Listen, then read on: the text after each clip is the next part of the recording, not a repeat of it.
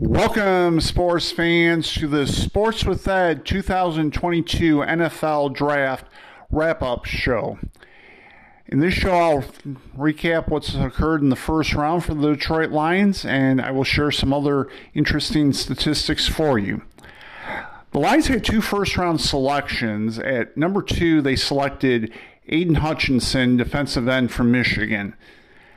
And then instead of having the 32nd selection, they traded up and made a trade with the Vikings to get the 12th selection, switching their second round selection and giving up the third round selection to get wide receiver from Alabama, Jameson Williams. Now, bear in mind, Jameson Williams tore his anterior cruciate ligament last year, and he'll be out until probably November or thereabouts. So he won't be a factor right away to say the least. In the first round, for the first time ever, you had six wide receivers taken among the first 20 selections, and that's a draft record.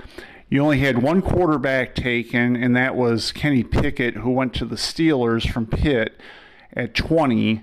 And that's the first time it's only the second time in the last 20 years, rather, that only one quarterback has been taken in the first round. You also had the Green Bay Packers take two defensive players from the national champion University of Georgia Bulldogs, and that's the first time that an NFL team has taken two defensive players from the same school in NFL draft history. And then there were a few other records set. I don't remember off the top of my head right now. Oh, yes, another one is the first five selections were all defensive players, and the only other time that happened was in 1991.